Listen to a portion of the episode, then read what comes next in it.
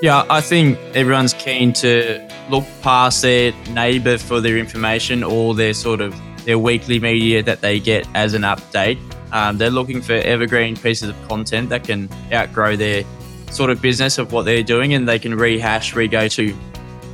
Welcome to Boots Off Log On, a podcast where we talk all things farm business, a show about the business of farming, bringing you insights and wisdom from the leaders in farm business, helping you minimize risk and maximize return on all your hard work.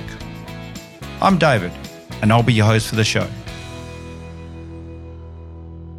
Good everybody, and welcome to another episode of Boots Off Log On. Today, I'm talking with Jack Creswell, the founder and the voice behind Farms Advice podcast, one of the more popular podcasts for farmers in Australia. Jack is also a busy full time farmer, owning and managing a substantial white Dorper sheep farming operation in Wilcannia and Dungary in New South Wales. Jack is another one of the new generation of agricultural storytellers, recording and sharing the stories of people in farm business with a special focus on regular farmers and people at the operational end of farming. And as a farmer, Jack has this ability to ask questions of his guests that are relevant to you as a listener because Jack wants to know as well. After graduating from his bachelor's degree in agribusiness and marketing, Jack ended up working in various marketing roles in London, where he was inspired to start the podcast about Australian farming, before eventually returning to the farm in Australia. It is always good to get to know the story of people behind the microphone, and Jack is no exception. Jack is a passionate farmer who loves sharing the stories of other people in farming and farm businesses. I really enjoyed this conversation. I think you will too. Now over to Jack. Uh, well, welcome to the podcast, Jack. It's my turn to um, ask you a thousand questions this time, mate. Um, I'll have to think quite quickly on my feet to see how it all sort of happens this side. It's good though. Um, I'm keen to hear what your questions are. well, mate, I'm actually in getting ready to talk to you. I've, um, you know, doing the obvious research. Now, you've you did your uh, just a quick thing, and I'll get you to run down on these a bit, but. You did your agribusiness marketing and man- you did a degree in agribusiness and majored in marketing, yeah, and management you now the manager of uh, White Dorper Stud, which you've obviously been busy at today, and um, you founded Advert Your Eyes, um, the marketing company as well, and now the voice and founder of Farms Advice podcast. You're a busy man. So, uh, can you run us through the story? How do we? That's a lot, right? So, how? Tell us the the Jack Creswell story it is a lot. And then burnout in the last year or two will probably be the other story of that. But no, I uh, grew up on our family farm, which like when I was, I tell this story all the time, but to me, we just had sheep and I didn't really put two and two together that we sold the sheep and that's how we got food on our tables. And as a young person, I sort of thought we had everything. Um, but apparently we were doing it pretty tough back in the day throughout the droughts. But us kids, we didn't really know. We still got the Pee 80 at Christmas and could run around wherever he wanted. Um, and that was probably a hardy growing up. Uh, School of the Air was a cool thing to be able to say that we did. We, I, brother and I did it before the internet came up. So we didn't have the dial up going in. Uh, we just had the radio. We had to fill in our work. So we did, mum, we sort of got our work done in four weeks and had the rest of the term off. And that was probably my farming agricultural journey where it all started. When we were out there, I hated the word farm um, because we're all station properties um, out there, sort of thing, and farms were farms for hobby farmers. so where's out there, Jack? So tell us about. So where was where are we talking? We were um, western side of the river, in between Tilpa and Kenya, and then that's where Annalara was the station, and Annalara was is now.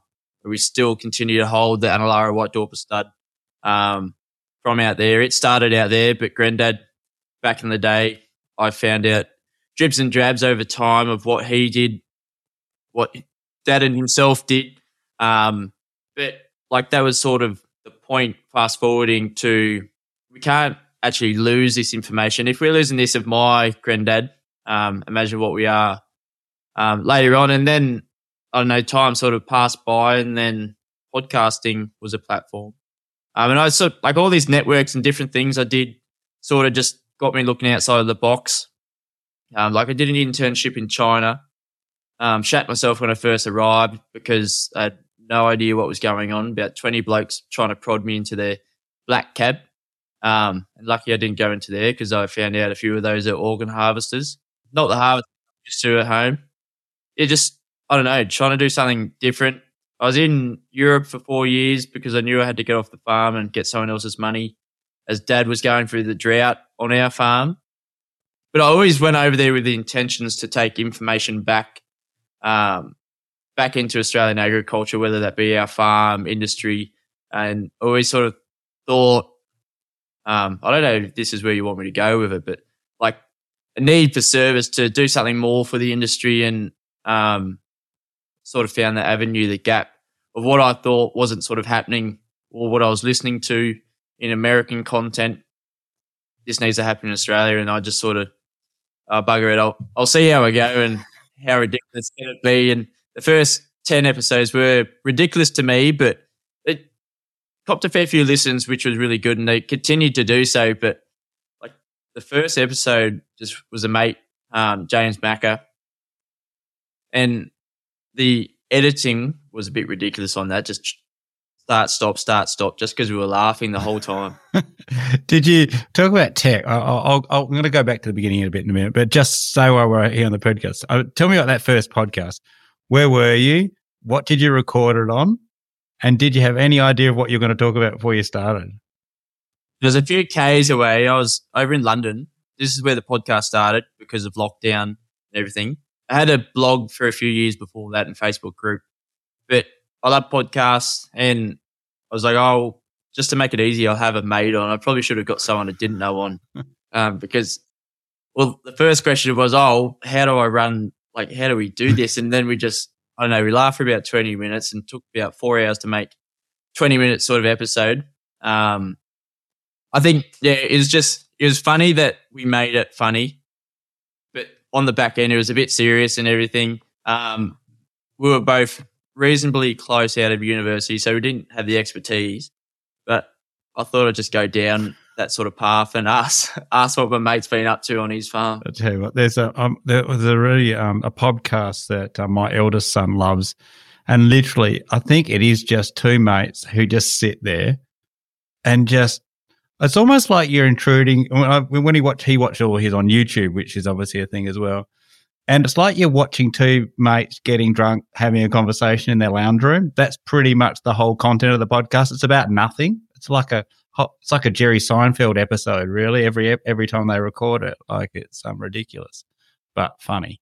Um, hey mate, so uni. So you're on the you're on the station, or you had you moved sort of close to Dubbo this day. So so what was the decision? You're on the farm. You know it was a bit tough. Well, you're at the station, bit tough. You done school the there. Did you? Were you always going to go into ag? Was it always going to be a thing for you? Like you went and did uh, agribusiness degree. So wh- where did you go? Why did you decide to do that? I was a bit before then. I actually like we moved to Dubbo for family reasons, a bit closer to family. Sydney was like everyone went to Adelaide really from out there, but we were drawn into Sydney because of family. Um, and looking for schooling options and also looking for geographical, like better producing regions, mm-hmm. um, because we're sort of in the same amount we are here in Central West as we were on 10 times the amount of acres out there. And to be scalable, um, we thought we might just downsize, but we held on to that plot of land out there for a fair while until 2011.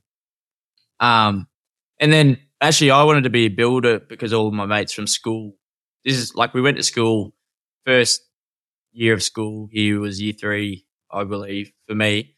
Um, holding on to mum's leg, not wanting to let go because the school of Matt and I, Matt's my brother, um, no longer existed, and we actually had to go mingle with some other kids. I was pretty shy. I was shy right until like the first year of uni, and then uni O week got it out of me, I believe.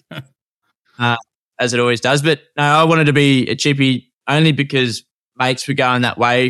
I always sort of had the farm that I went to. Um, I was always the one that went out west with dad every two weeks or something to help him out do the sheep. Um, I was always saw the farm kid, the sheep kid. I like sort of nerding out on that sort of stuff or just, I know, I like the lifestyle, the livestock, Mhm. the measurement of improving. You can see it yourself with your eyes if you go visit your paddock. As much as the data we're collecting now, um, that visual appeal for a farmer to see his paddock improved um, a little bit greener than it was five years ago. Not because of the conditions, but the way you've sort of managed it. So, do you find a big gap between you went to uni and then um, just we'll jump back to the farm then? So, you know what you learnt at uni and when you started farming, like what I call it full time, or you know when you, you it became your career as much as podcasting is. Did you find there was a, still a massive learning curve for you? Because this is this is an experience that everyone in agriculture finds. Like I went to to uni as well, and then eventually went back farming for ten years originally. So that gap between uni knowledge and farm knowledge, how did you find that? Well, I didn't really go directly back to farm. I did for a year and then I went overseas. So I grew a little within that, um, which helped me out with communication with family, which is always, I want to run it this way. They want to run it that way. And it's just a clash of heads and nothing gets done. Um, so gladly I grew up a little bit when I, um, when I did come back after COVID, which was really good. But I think that the information, um, that I acquired over that time sort of helped me out. But also, dad brought me back down um, to the ground because I thought I would just implement this, that, and everything else um, when I come back.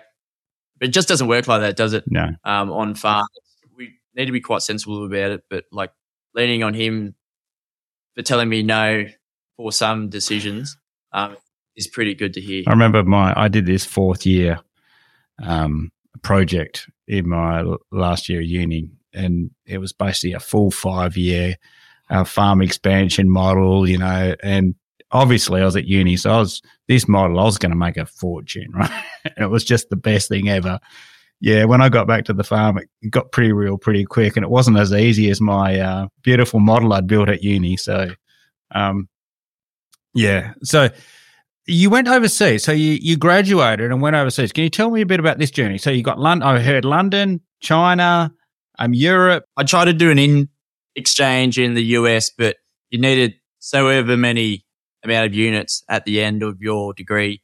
I didn't have that amount, so like fast track that. I found this Chinese program that a lot of Brits were on. Um, they were all on scholarships for that, and we had to pay our way to get over there. But that was really cool to see how they lived, and I sort of backed the Chinese up as a nation now because like the way they work and people in Australia just have a different view of them, I suppose. So that sort of shaped me in some way. Um, but I actually worked for a German lady. She was terrible. Um, so to counteract that, I wish I actually worked for a Chinese person. They worked hard. They also slept on the job, which was astounding. Like you want your accountant or something, and then you can't get it because she's just head down on the desk, literally head down on the desk, not doing anything until her hour of napping's up because they just try to nap whenever they. Um, Is that because they're working such long hours? Is it they just nap when they're at work a lot, or is it just a they just nap and work normal hours? Advantage of um, whenever their downtime is. If they're because they're smashing out work like no tomorrow, um, which like that was at the time didn't really know, um, but like a mate on that trip got me onto podcasts initially, Mhm. um, and then I never really looked back from that being my medium to go to to listen for new stuff or funny stuff, um, and then London was the bigger move. My mum's British, so I had the passport. Always wanted to use it at some. I didn't want to sort of waste it and not go over there for some period of time, whether that be six months. Um, I was over there, and Dad still believed I was down in the back paddock. He was didn't really think I was going to go, and it was like three weeks before you're going, eh? You're not going, and then like day before the flight's like you're actually going. Yeah, I'm, I'm going. And then like I had no end date because I didn't have a visa. I was on a passport, which was really cool. Um, and then that's where I found out the work of like how does all this digital marketing sort of tech, financial, how does everything actually happen? It's not just a press of a button. You've actually it's quite manual work. Um, you've got to sit in front of the computer for a fair whack of your day and actually implement these ideas. And if it's not you, there's someone below you that's trying to like bash out the keyboard to get this, put this together, and it turns out into something um, quite beautiful in, in the end. So that was a learning lesson. But, you know, I worked from financial publishing, medical publishing for a professor that um, was a typical doctor, but knew his craft and he was like Charing Cross was a huge hospital in London. Um, and they ran a, the world vascular event. I learned a fair bit about vascular veins because I was the marketing um, person for that event, but never actually got to see the event because COVID came. So we worked for like 10 months and then COVID chopped us off. Wow. So, so you're working in Europe in, in the context of you're working in, in, in marketing roles in Europe. Initially, I went agribusiness marketing, but few and far between. Um, didn't know anyone. I was like, oh, I'll just have a crack at anything. Yeah, definitely. So I'm going to get to what you've learned from your podcast guests, but let's go initially when you're working in these different industries. So I'm always, I'm a big fan of people in ag working outside of ag to have perspective. And so, what do you think you learned from that time in Europe and London in your marketing roles that you've been able to bring back or give you perspective of you, not only just with farms advice, but also as a farmer yourself? Um, I think processes and structures probably the number one thing um, limiting farmers getting to their next sort of potential and frameworks, which is what businesses in the cities actually have implement, sit around the table for four hours of the day trying to um, implement these strategies. When farmers are on the go, they don't have these frameworks or processes because it may be just them or a couple of others on farm. The work that I did was so applicable to what could be on farm and how you could take those templates and actually implement it into your own farms. Yeah, the process of like setting up a meeting, a frequent meeting just with dad and I is it's so foreign to him, but like I sort of I, I came back, I was having daily meetings within marketing. I was head of marketing and then I'd have to talk to the directors of the events mm-hmm. um, to get it across to my nearly 90 year old um, professor. And then to put it into terms to different sort of people, um, learning how people communicate, what they're mo- most receptive to, um, and what they aren't, which is probably really good on the family farm. But when when it's your own family, the context sort of changes a little bit. Then you can get your sort of frustrations out. And um, but like there's there was so much that I learned um, from than across the ditch over in the UK. It's hard to put a finger on it, but um, I definitely found out that we're in the best country of all. Yeah, definitely. I think you know travel makes you appreciate home. I, I even find travel through um, in our office. We have people from a vast variety of backgrounds and countries, and one of the things is they help me appreciate where I actually live. Um, so, because um, they go, you don't realize how beautiful this place is on a, on a global context. So the way the podcasting you do, the podcast you release, it's obviously become a big success. Do you think the way you know, we are now in ag. You know, when I was a young farmer, it was, you know, the you'd get the farm weekly or the stock and land, and you had, you know, the country hour. You know, that was probably the extent of your information. If you had an, an ag advisor, you'd have, you know, maybe a newsletter. Um, so these days, the way that we are learning in ag, the way that ag information is, do you think? So, what do you think is happening differently now within ag especially with your generation of farmers and how you're consuming data, information and stuff. How do you think podcasting is now becoming one of those big mixes? Yeah, I think everyone's keen to look past their neighbor for their information or their sort of their weekly media that they get as an update. Um, they're looking for evergreen pieces of content that can outgrow their sort of business of what they're doing and they can rehash, re-go to like an like your old sort of economic book that would help you um, set up your business or something or the economy, how's it work? Um, and bringing that together and making sure that content's pretty re- relevant today as it will be in four or five years. Um, that's the approach that I think a lot of the podcasts go for and all that storytelling. How can this episode help one person today? Um, I think a lot of younger people, it needs to be accessible on the go. Um, although it's like life's pretty busy at the moment, we want to slow down as much as we can, but sometimes we need to take um, that knowledge with us in our pockets um, as it is. We've got the mobile phones doing wonders for us. Mm. Um, but yeah, it's definitely it's shifted. It hasn't replaced. Um, I just think it allows more accessibility to those people. Um, like we were Western New South Wales, and that's initially who I wanted the podcast to be for the husband and wife teams, a husband or wife team just on their own, um, trying to do their best. They can't make that event in Sydney, Adelaide, Hobart, um, because it's a thousand k's away and also plus a thousand dollars to get there, let alone getting a caretaker for the farm, station, property, wherever Mhm. you may be. That's like the power in that and actually giving them the ability to hear these stories.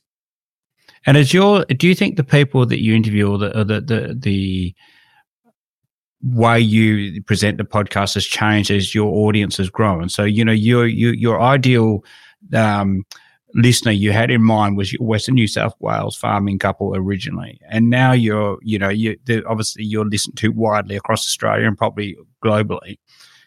The subjects you bring up and the the people you think you're talking to in your head now when you're selecting your topics has that changed?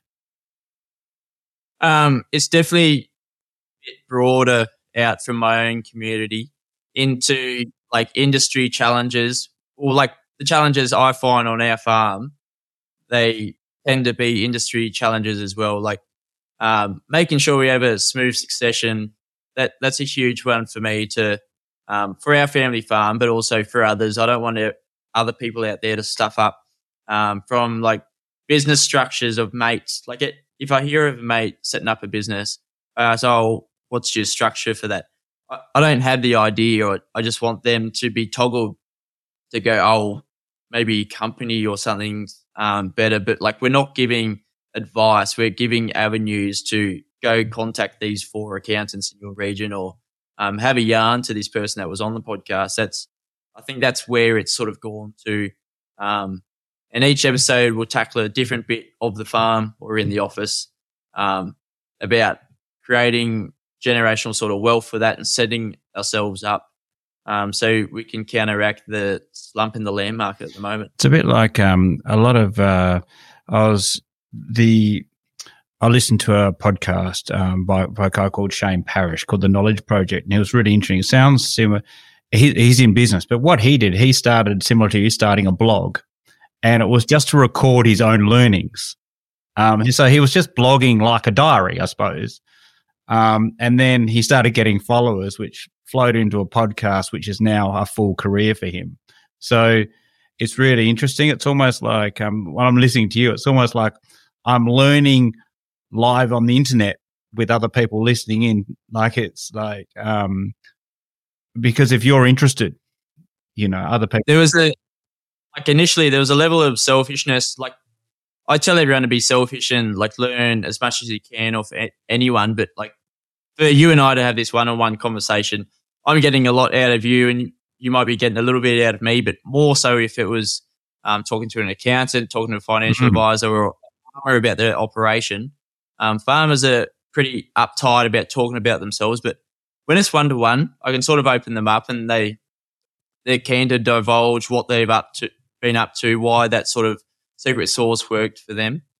Um, and I think key. Are you surprised? Uh, do you find that people are surprised that you know um, everyone has a story? You know, a lot of people have value that they don't even realize they have. Do you find your guests kind of go, "Well, I didn't know I had that in me. I didn't know I had that to offer the world." Like, you know what I mean? Like when you start interviewing them. Well, about one in ten would be surprised because nine of those said, "Why me?" Um, I heard you had Ollie on the leave from Yeah. Humans of Ag, and he has the same trouble. I'd imagine, like as AgriMaster, even yourselves, you'd had the same trouble because, like, I contact these people that bash on Twitter, like really good stuff um, about the industry, what's the challenges they they're having, maybe policies not working for them. They they go on there, they're like quite in depth. Then I send them a, send them a DM and nah, it's not for me. Why would you want me on there? Like that's literally Yeah. what they're saying um, back to me. Yeah, it's it's great, isn't it? And I think what- it's a good um, lesson for everybody that that everybody has this unique life experience, don't they? And you you found that with your interviews is that, and it's amazing that your the life you've led on your farm with your experience, with your education, with your parents, with your district is unique in in its own little way, and so you have something to to to share with the rest of the agricultural world. So, and you know, people like yourself and Ollie are really pulling that out of agriculture. I just, yeah, I just tell them, oh, let, let's see how it goes and like ease them into it. And then after the conversation or something, it's like, oh, I didn't think that would be so easy, but it's just like, I don't know, pulling up at it on the dirt road um, because your neighbour's passing you and having a quick conversation that you tell the wife you'll be five minutes, but you're actually two hours. um, six pack or something along, but that's that's what it's all about, sort of opening people up. Um, there's also the vulnerability side. I started like farm yarns as a segment, and Mm. then it's got a podcast there just to find out a bit about that person and what makes them tick and what got them to get their farm performing. Like where do they find their resources, um, and how that sort of all works. But you would know from that one as well. Yeah, no, that was a, that was actually more difficult than the than the original the, the proper one. I think. Yeah. So learning. So do you sit there and go like I've you know your guests, and sometimes you go, God, that's just gold for me in my own business, whether it be your podcasting business or your like. What do you think of the big things that you've learnt that you've just has been so grateful for the guests you've had for the things that you've learnt personally? Uh, there's probably just like a few big ones is like take action from it. And like on the podcast episodes, if there's a bit of a gasp in between or like I didn't have the best question, it's because I'm, I'm muddled up with shit. I should do that at home. and then I'm through what I should be doing tomorrow um, to see if we can get something like that happening. And then I've got to actually come up with an informed question um, ready to go to the next one. And then I'm just sort of Oh, you can edit that one out anyway, mate. yeah, definitely. But I think yes, um, sort of start now. Keep looking. It's annoying how much knowledge I'm trying to consume um, on a daily basis. I listen to a lot of podcasts if I'm mustering um, on the tractor with one earphone in, um, of course, so I can listen for the louder noises going around me. Um, yeah, always looking to consume something different. But if a title looked terrible, I want to listen to that episode as well because I don't know what the value is within that for me, or if it's not not within my world to a level. Um, I'd be keen to have a listen to it and see how or what I could implement from it. Do you find the same subject? Are there subjects that, regardless of what guest you get on, are there subjects that always resonate with your audience?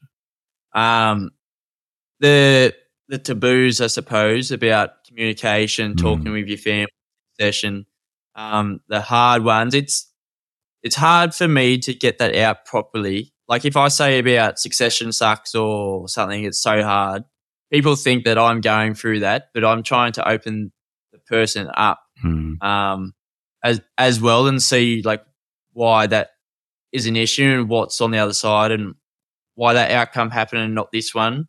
Um, they may have wanted the different outcome or the same outcome. It doesn't matter, but yeah, it's it is a hard one. Um, but also like off farm investment was one of the biggest segments. I think I've done four or so episodes on that Yeah. um, like to set set ourselves up and like we reinvest into the farm so much, but maybe we don't think about that until we hear a podcast or in the newspaper, whatever. So, what are you hoping that that you know the farmers listening to your podcast get out of? Like, if you could say, okay, I just want the people listening to get this out of this. Um, so, what would you, you know, the value you're- you're hoping to add to the world, I suppose, through farm advice? It's probably just the same as if I rocked up to an event for a speaker. I want like something to implement.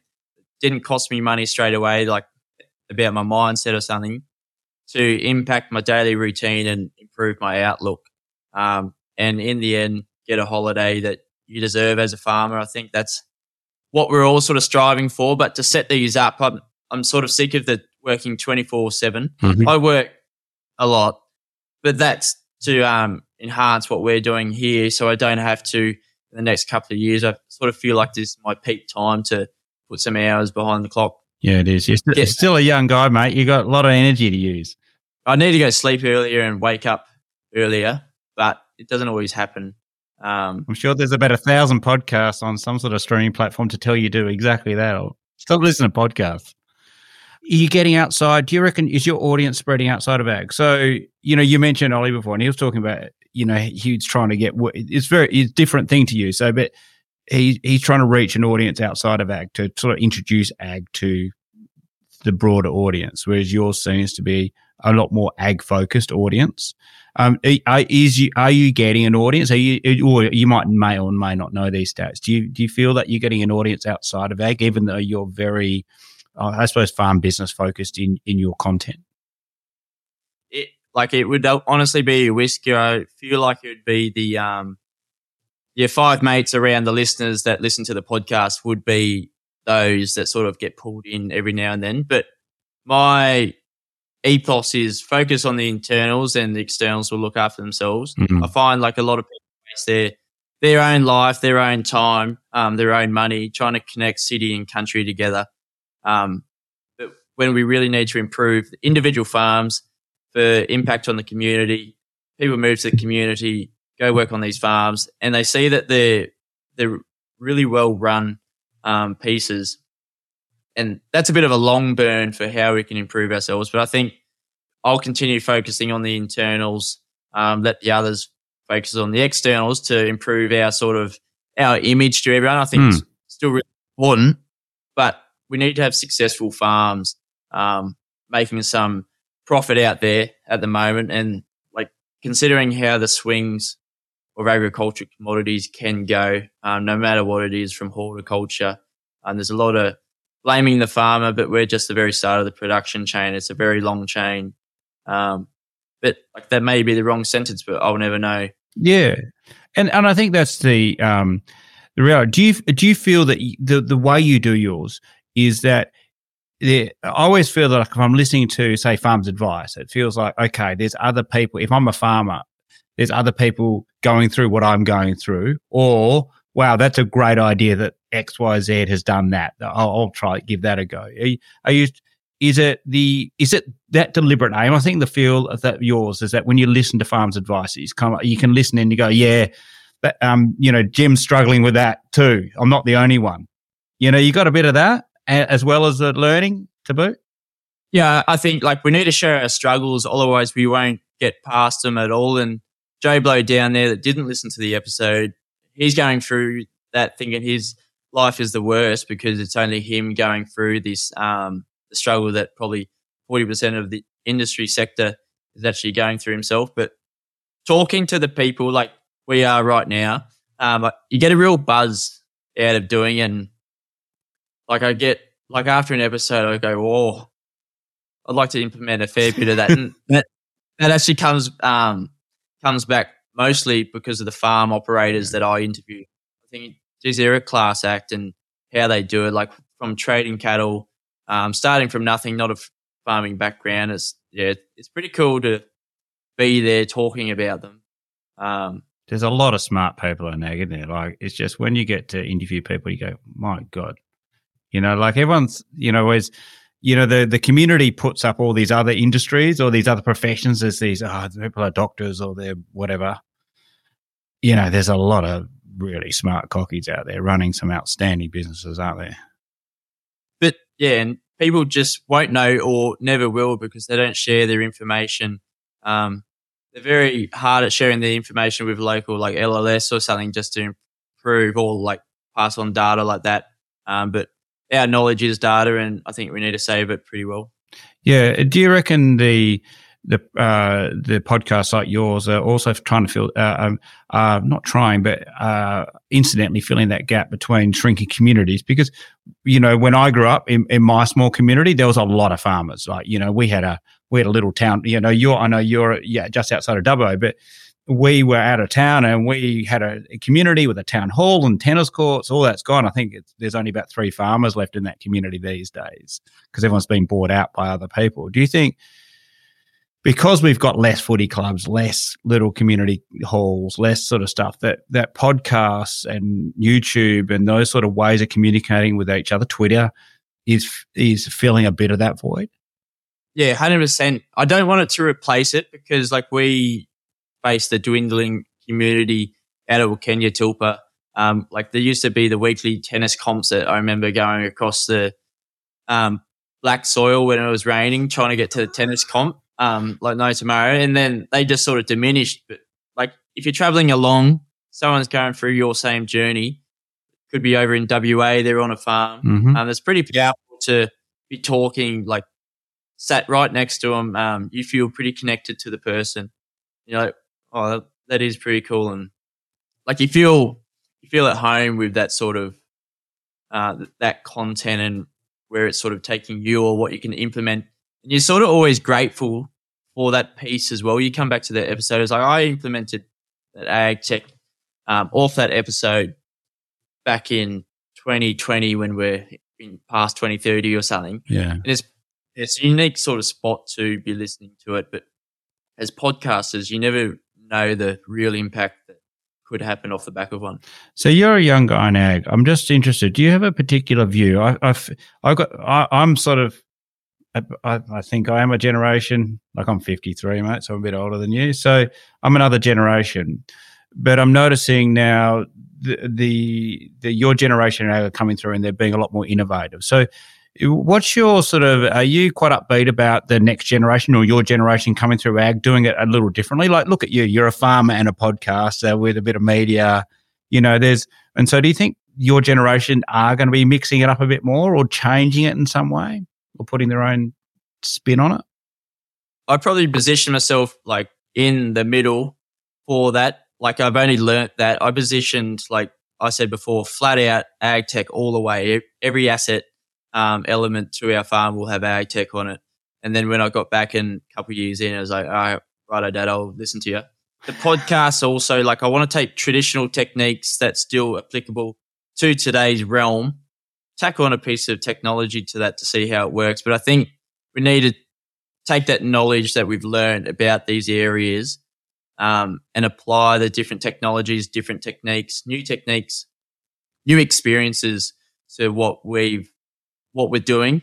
I'm going to apply them like all the boys and girls, I suppose, the me's of that return back to the family farm at the average age of 28, which is the age um, that I return, which is funny, funny enough. Um, but I think we need to take us younger kids don't really listen too much to our parents about like that sort of deeper stuff, especially on the farm. I think deeper conversations don't happen all the time with your mum and dad or even your um, grandma and granddad, whatever you may call them. I think that's pretty cool conversations. Like granddad last last few words he said to me was just work hard, look after the family. Um, and he's passed now, so that's knowledge that I'll never get. yeah and it's really and do you feel like sometimes you're capturing that knowledge for the community Yeah, I was thinking of that the other day. Like, mum's in mental health. Um, to get her information on there, or her experiences, to see how farmers could deal with it. She's been in regional, travels up to Walgett, um, and everything. She probably doesn't want me divulging everything. Um, but the impact that she would have had on rural communities, but also the impact of her being on a podcast is really cool mm-hmm. like touch every piece of wood in here. If she was ever to pass away, you got a little clip, and I think that's pretty cool. To if the podcast isn't successful, you've got on there, had a vulnerable conversation, opened up, and hopefully talk to other people out there. Um, it's not the reason why I started, but I think it's cool for the guests to come on and say, or pass that episode along to the their kids, um, or their friends and family. So I was on a podcast. It may just be farm advice, a farming podcast. um, no shameless media here, but like to actually be on a podcast is quite cool. But to be in your realm, in your um, career path, is even cooler as a farmer. I reckon. Yeah, definitely. And so you know, you know how you left and you got that wonderful experience because you know you went and worked overseas. Is that something you'd recommend? So you got um, some young guys and girls at uni or just finishing up school, and they're thinking of either going to do an ag ag diploma degree or go back to the farm. Would you? Is it? A, would you recommend? Hey guys, go and work in some other industry in some other country and just come back later. Is that something you is think really healthy? I wouldn't recommend it. I'd probably just go and buy their flights to make sure they got over there. Because it's like I worked in ex-military recruitment, which dealt with like European ex-military um, and trying to get back into civvy life. And when could you ever do that? Like coming from an agricultural background, Mm. I was a manager. I was on eighteen thousand pounds a year, which is flat out over thirty grand at the AUD price at the moment. Um, trying to bide my way through marketing in London, um, but like the experiences aren't known until you get back home, or if you ever get back home, um, and you sort of reflect on them, how they go now. I don't always have time to reflect, but like these episodes, like this one, um, allow me to re- reflect and probably readjust where I want to go, or I know I'm going on the right way, or something like that. And Does it make you think like that? So, for example, you went away. You didn't have to come home, I suppose. So, but you chose to go home. Like it wasn't just a reaction. I'm just going to go from school to the farm, or from school to uni to farm. Does that mean that when you're there, you know you want this? That, that this is what I've chosen? yeah, I felt um, like when I was in interviews, I had a shit of a run for like getting a job over there. I had 374 like applications that I sent through with cover letters. I had 74 first interviews, and some of them were four interviews deep. And then I got a couple of the jobs, and then the next day they pulled them. So I wiped all the other jobs off because I said, "No, I've got a job now." Just those sort of things that make you a little bit hardier. Um, actually, like I got to the, I got to one interview. Turned out to be a pyramid scheme. Um, I could make a whole episode out of this, and they wouldn't let me leave. But like, I was in there, and they were like all hailing this bloke out the front that was probably paid them their five quid a day or whatever. This is. I got past the point of being so angry at the girl saying it was a marketing coordinator job. It's just like, without saying "f you" too much, I was like, no, I'll just see how like this this other life live. Um, went through the interview. I was like, "Can I go now?" And they weren't letting me leave this pyramid scheme. And like after that interview, I, I cried. That was my lowest. And from that point, I knew I wouldn't get any lower than that. My mates in London over there, they knew it was a pretty low point for me. So, does that give you perspective now? I mean, to have that lived experience, which is, you know, bloody hard, right? Yeah, it does. And like it, like in Australia, if I applied for a job, um, I, I applied for a couple of jobs in ag before, like after university, and I, I got them. I just didn't go out there and like Australia's just got it too good. Like applying for jobs and seeing, um, but you get in that job and you you're quite comfortable in that job, and that allows you to get outside your comfort zone, whether it be to South America. Um, I'd probably challenge and go to like directly to Europe. Mm-hmm. Um, but that language barrier put me off. Even though you can learn it, um, I thought it would be quite good to stay stay somewhere that spoke my language, and maybe I could duck off and try speak another language. Yeah, no. Well, they say travel broadens the mind, doesn't it? Yeah, it shapes you. It's the most cliche thing um, anyone could ever say is travel will open your eyes, and certainly does.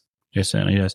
So, mate, to um, start putting a bow on it. So, your vision for farms advice, where you're hoping. I mean, obviously, farming's a long term part of your your life, and the and the white start and etc. So, so tell me about the other part of your life, which is the podcast. Um, wh- what vision do you have for that going forward? Do you think?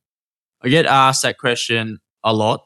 Um, I always want it to be farmer led, whether that's me as a farmer. Um, I have a few collaborators or something like that um, within different different sectors of agriculture.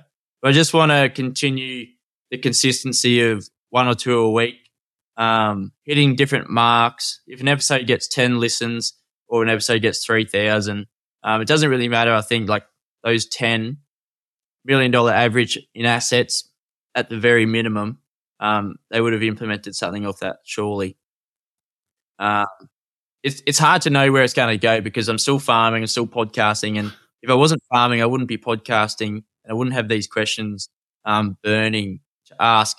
Um, Dad gets a few questions at him, so I've got to ask someone else. So that's where the podcast is going. But I think I don't know, trying to grow it as a business. Um, I don't want to sort of go down just selling merch and then podcasting and whatnot, and just sort of end up into a gossip podcast like what they do, taking them away. I think like it needs to create impact, whether that's for one person or um, is for three million downloads a year. I don't know. Yeah, definitely. And, look, it's an advantage. So to the people, and I think for those people listening to this one, is that for yours as well. So the the the value you can extend to other people by going on your podcast or um and is you know don't worry you know the, a, a host like you will will find that value but it is really great. It's putting that value out there and people can take it or leave it really isn't it? But it's usually valuable to you as a guest in itself. Yeah like i offer every business ag business one that operates within the industry a free episode to come on um, showcase what they do for farmers i'll extrapolate something um, unique that maybe they didn't even sort of think of being on farm and um, landmarking all lambs today or drenching lambs and where I come from. Um, I think it's important to get this information out. And like a few of the, the bigger operators, I ask them to come on the podcast and they say, how much? And I'm at the back, I'm like, Ooh. um, let me have a think. I'll ask mum. But like, no, yeah. they, they need to come on and offer what they're doing for farmers because on the other side, there's a person there. I actually had one the other day. I get a lot of PR people coming in. And to me, I'm like, I know you're paid to contact me to give a free episode. That pisses me off, but I'll do the episode anyway. And then I get to the episode, I'm like, shit, I'm glad I didn't pass this up because this person's so good for me, but also every other farmer. Um, that episode will be out in a while but you don't know what you don't know, and it, it's annoying at that. If had I known and I said no, it would have been annoying to me and many other farmers. It's always worth stopping for a chat, basically. Yeah, certainly. There's a um, I don't know. You're probably a bit young. There used to be a country singer called Colin Buchanan, and he used to have a uh, a song um, that was pretty much based. the whole lyrics were like, um, "I wish he had a dollar for every time he stopped for a yarn." and um, yeah, and most of the song was about people asking about the weather. Good old fashioned 1980s, 90s country music from Australia. Wasn't anything fancy. Mate, when you're not doing all this, you're a busy man. What do you do outside of bloody farming? Do you do you do you have a life outside the farm and the podcast, mate? Do you do you like surfing, snowboarding? At the moment, my hobby is building up and cleaning up the farm um, the new block and trying to improve there. But motorbike riding was a big one. My shoulders have probably gone for footy, um, and footy took a lot of time um, for that. I'd love to play footy. I reckon I could, but I'd need to be 100% committed to training and everything. Um, but I think I might buy a bike and do Finke again with my brother. Oh, yeah. Um, that was a like I love big tasks to set my eyes on. Like I did the London Marathon, um, and the training in London before that was better than the actual marathon. Mm-hmm. It wasn't really like that's that's what you say. Um, but like doing the doing the 15Ks, that's what makes you get out and run to work. So I used to run 8Ks um, to work and 8Ks back from work. And like when I came back and told people that, it was like, no, you didn't. I was like, well, that's what you do over there. You sort of, you're in the moment rather than, I couldn't imagine running to the shearing shed or the sheep yards now. No way. And it's only 2Ks. I know. So tell me about this motorbike trip. So where you going to, so where's it go? No, like Finke desert races. Oh, yeah, yeah, yeah. Australia, if not the world. Um, we did in 2017, which was, I cried at the end of it, seeing the end of the whoops, because like that was the most men- mentally draining thing I've ever done. Um, but I got the one up on the brother, and he's meant to be a quicker rider than me. But we have to do it again, he reckons. That sounds like a good goal, mate. Um, yeah. l- last thing before we go, one big farming myth, mate. I always ask people farming myths, especially for uh, um, so farming. I always find out when I have someone join the company, especially from outside of farming. There's always like there's this is picture people have of farmers, and usually it's some American picture with overalls and pitchforks and red barns. Um, what do you reckon a myth that you have experienced? You know, because especially you've worked you've worked outside of ag and also internationally that there's when they say, "Oh, you're from a farm," and what myth do you think is commonly exposed to you? Reckon? I think that farmers don't do their homework. I think like some some farmers on Twitter, geez, they dive down the details. Like, holy shit, I've never even thought, or I've never even thought that farmers would be like doing that um, after they work, like just going to intense detail to drive down their um, their own sort of scenario. But I think diving into business farmers, I think there's a bit of a myth. They're just operators. Mm. Um, you can be an operator and a farmer like trying to grow your business. I think that's a good one. Farmers are now MBA holders. I'm not one, but there's plenty out there, and where academia is as we know it. Yeah, definitely. Uh, and I think, you know, that is also a very common myth. I remember, you know, this idea that farmers run these amazingly big and complex businesses, you know, from the world outside of ag, you're quite right, is often not seen like that. But it's very much like that. Yeah, I, I think we even said it on your um, episode about the farm CEO. Yeah. Everyone needs, everyone needs an ag tech technician. Yeah, they do. And and I think that's the reality. You know, like you said, these people you're interviewing, people say, oh, I'm a farmer. Well, no, you're, you know, in any other business, you'd be the CEO of a X million dollar business with all these complex moving parts. Um, you know, and, but most farmers go, oh, no, I'm just, just a farmer. And they're hedging on like forward contracts worth $4 million. And they know like what the week's going to be at this week, where it's going to be there, when they need a spray, um, and what that sort of ratio is going to yield at the end of the year, pending that rain. Um, yeah, it's amazing to see and amazing to hear. Yeah, and it's not only that. Then you're talking about spraying. Then they have the chemistry and the active constituents that work together, and uh, there's a lot of knowledge you got to keep in there. The advisors not like tell you all of that stuff, but that farmer actually knows all of these different pieces coming in and out. Um, I'm just hoping farmers can pull on a different, um, more people to sort of improve what they're doing rather than just trying to bust their ass day in, day out. Definitely. So, mate, how do people find this podcast? Um, I mean, I'm sure they can just Google farms advice, but so if people want to listen to you and to all your back catalogue and then the future, mate, how do, how do we get hold of you? Apple's the biggest platform, Apple, Spotify, um, or you can Google Farms Advice, find us on Instagram. It's a pretty good platform, but TikTok, believe it or not, is our biggest platform. Um, if you're not on there, just Google us Farms Advice. I'm sure you'll be able to find it. Definitely. And we'll put all those links to all those platforms in the show notes for you, mate. And um, all the best, mate. I look forward to listening to you and hearing your journey through your guests. And um, all the best for the rest of the season, mate. I hope it ends up being a good one. And uh, sheep prices stay or go up, I suppose, is what we want them to go. Thank you. No, I think that's probably the first time I've been vulnerable on an episode. Well, I'm glad I could help, mate. And um, it was great chatting to you. Thanks, mate. Thanks again for listening to Boots Off Log On. Our aim with this podcast is to give you access to the best minds in agricultural business and to help your farm business thrive. So if you have any feedback or suggestions for the podcast, including people you believe I should interview, please email bootsofflogon at agrimaster.com.au. If you like this episode, please take time to share it on social media or even better, directly with at least one friend today. And take the time to give us a five star review on Apple Podcasts or Spotify as it really helps us reach more farm businesses like you. As always, if you'd like to know more about AgriMaster Farm Business Management Software and Services, you can find us at agrimaster.com.au. I look forward to speaking to you next time. Thank you.